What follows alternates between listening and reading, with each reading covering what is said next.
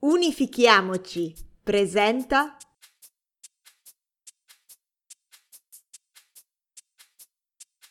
Ascolta.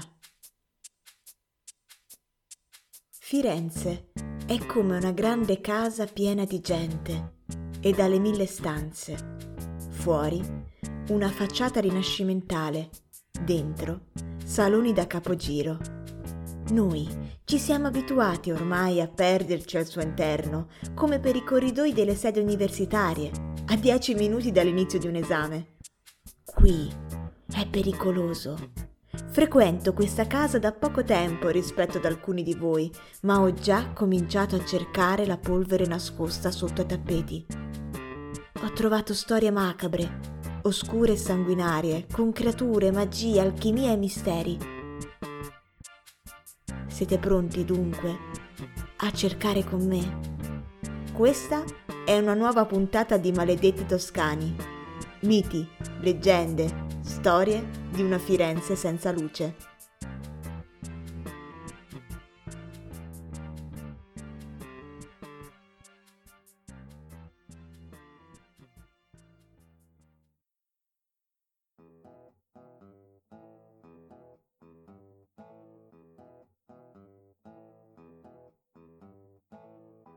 Racchiusa dentro una mandorla, la Vergine mi osserva passare Cammino rasente la parete del Duomo, l'immensa struttura trasuda storie e leggende che non troveranno spazio oggi. Ho deciso, infatti, per queste prime puntate, di seguire letteralmente le mie orme di universitaria, andando ad esplorare le vie e i palazzi che siamo soliti frequentare per andare a lezione o in biblioteca. Proseguendo nella mia passeggiata, la coda dell'occhio cade ad esempio a sinistra, verso via de Servi, mostrando Piazza della Santissima Annunziata, ma non è quella la mia meta. Seguendo il perimetro del Duomo intravedo finalmente una croce, verde, lampeggiante. Una farmacia. Quello è il segnale, quella è la strada. Entro in via del Proconsolo.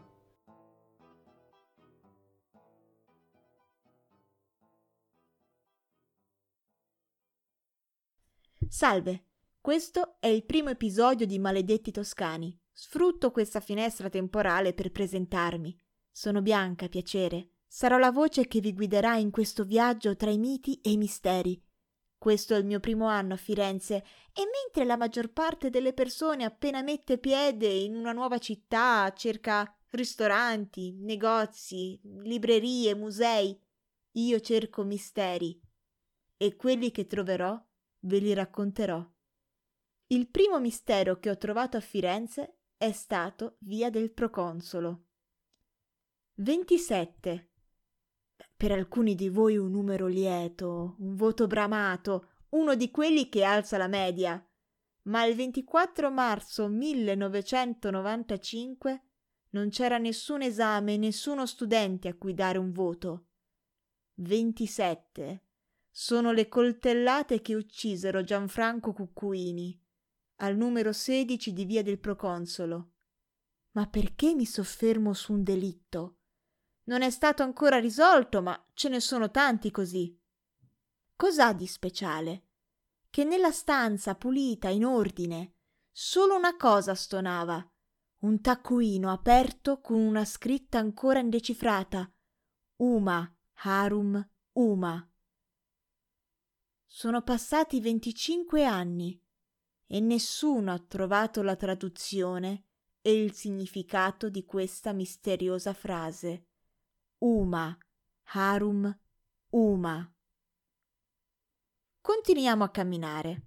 Vi alleggerisco questa passeggiata con la visione di Palazzo Non Finito, luogo frequentato da noi universitari e sede del Museo Nazionale di Antropologia ed Etnologia.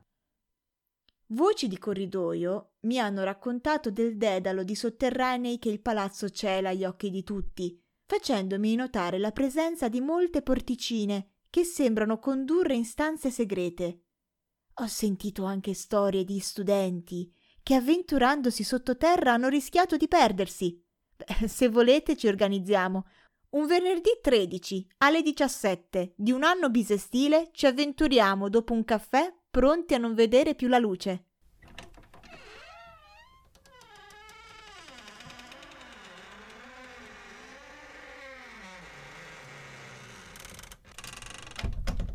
Palazzo non finito rinnova la tradizione che c'è in ogni città.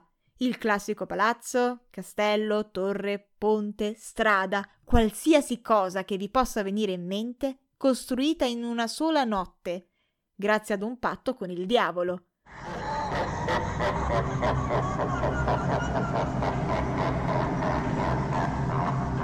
Un giovane, innamorato della figlia di Alessandro Strozzi, doveva terminare quel palazzo in meno di un anno per avere la mano della ragazza. Qui arriva il diavolo e propone il patto, il palazzo finito, in cambio della sua anima. Il nostro innamorato furbamente riuscì ad ingannarlo, chiedendogli di fare delle decorazioni sacre che fecero scacciare il demonio urlando Non finito, non finito. meglio. Sì, forse, forse, forse non è stato finito per semplici motivi economici e litigi fra gli strozzi e i medici. Ma dovrei raccontare qualcosa su Palazzo Pazzi, allora, proprio dietro all'angolo e aggiornarvi sui gossip di famiglia. Ma non mi va, ma non mi va, non mi va di parlare di questi gossip tra famiglie. Parliamo di cose più belle, più felici.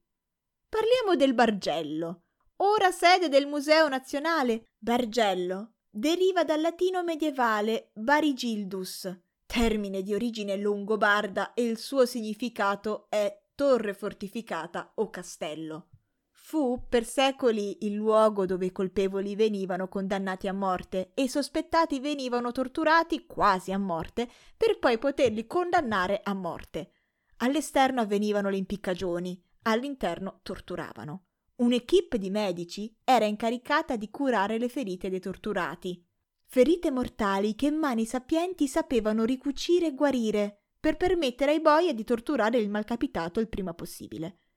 Vi sto torturando, vero, con tutte le ripetizioni del verbo torturare. Lo so. Molte personalità famose hanno passato gli ultimi giorni della loro vita lì dentro. Ad esempio, Bernardo Bandino Baroncelli, banchiere, impiccato. Jacopo da Diaceto, letterato, decapitato.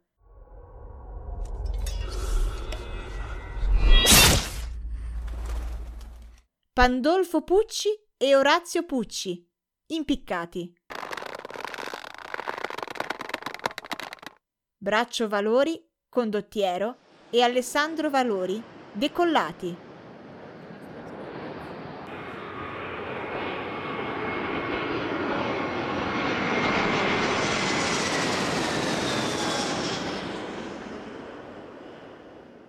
Scusate, ma, ma qui ci stava bene. Siamo arrivati alla fine di questa breve passeggiata, la prima di molte. Firenze ha ancora molti misteri che non vedono l'ora di essere raccontati e io non vedo l'ora di trovarli tutti. Ci vediamo martedì prossimo con una nuova puntata di Maledetti Toscani. Segui Unifichiamoci Podcast, letteralmente la voce degli studenti, qui su Spotify e su Amazon Alexa. Alla prossima!